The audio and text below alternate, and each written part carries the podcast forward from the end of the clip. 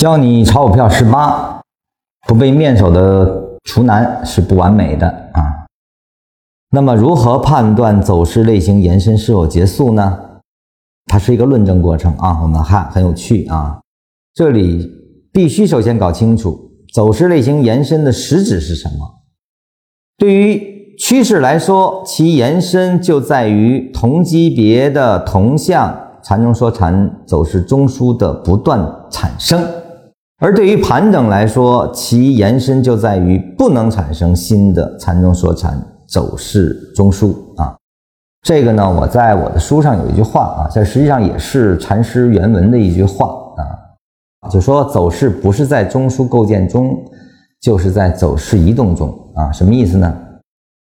走势不是在中枢构建中，这这个就代表着在某一个级别中枢下的不断延伸啊，那就是在中枢的移动，就是说中枢啊形成了第二个中枢，形成第三个中枢，它在移动，也就是说我们要关注重心，次级别的运动和本级别中枢的关系，这就是我们的一个重要考察点。由于走势类型的延伸意味着当下的走势类型随时可以完成。啊，因此相应的类型必然是确定的，就是在当下是确定的啊。什么意思呢？就是现在次级别在围绕中枢构建，那当下的走势级别就是本级别的盘整啊，这是被确定的。现在是在下面有一个中枢，上面呢在构建新的中枢。当它形成了一个同级别的第二个中枢的时候，那它就是一个趋势啊。所以说。这个在当下都是确定的啊，因此走势类型延伸是否结束的判断关键就是在于是否产生了新的缠中说禅走势中枢了啊。当然这里面还有一个问题，就是说这个地方形成的是一个本级别的中枢啊，上来之后它形成一个很小的中枢就上去了啊。那我们这个是不是趋势？不是，实际上呢，这个我们是用 B 中 A 来表达的。这个在后文中会有更多的呈现，现在只是在说概念和它的理念啊，其实是理念篇。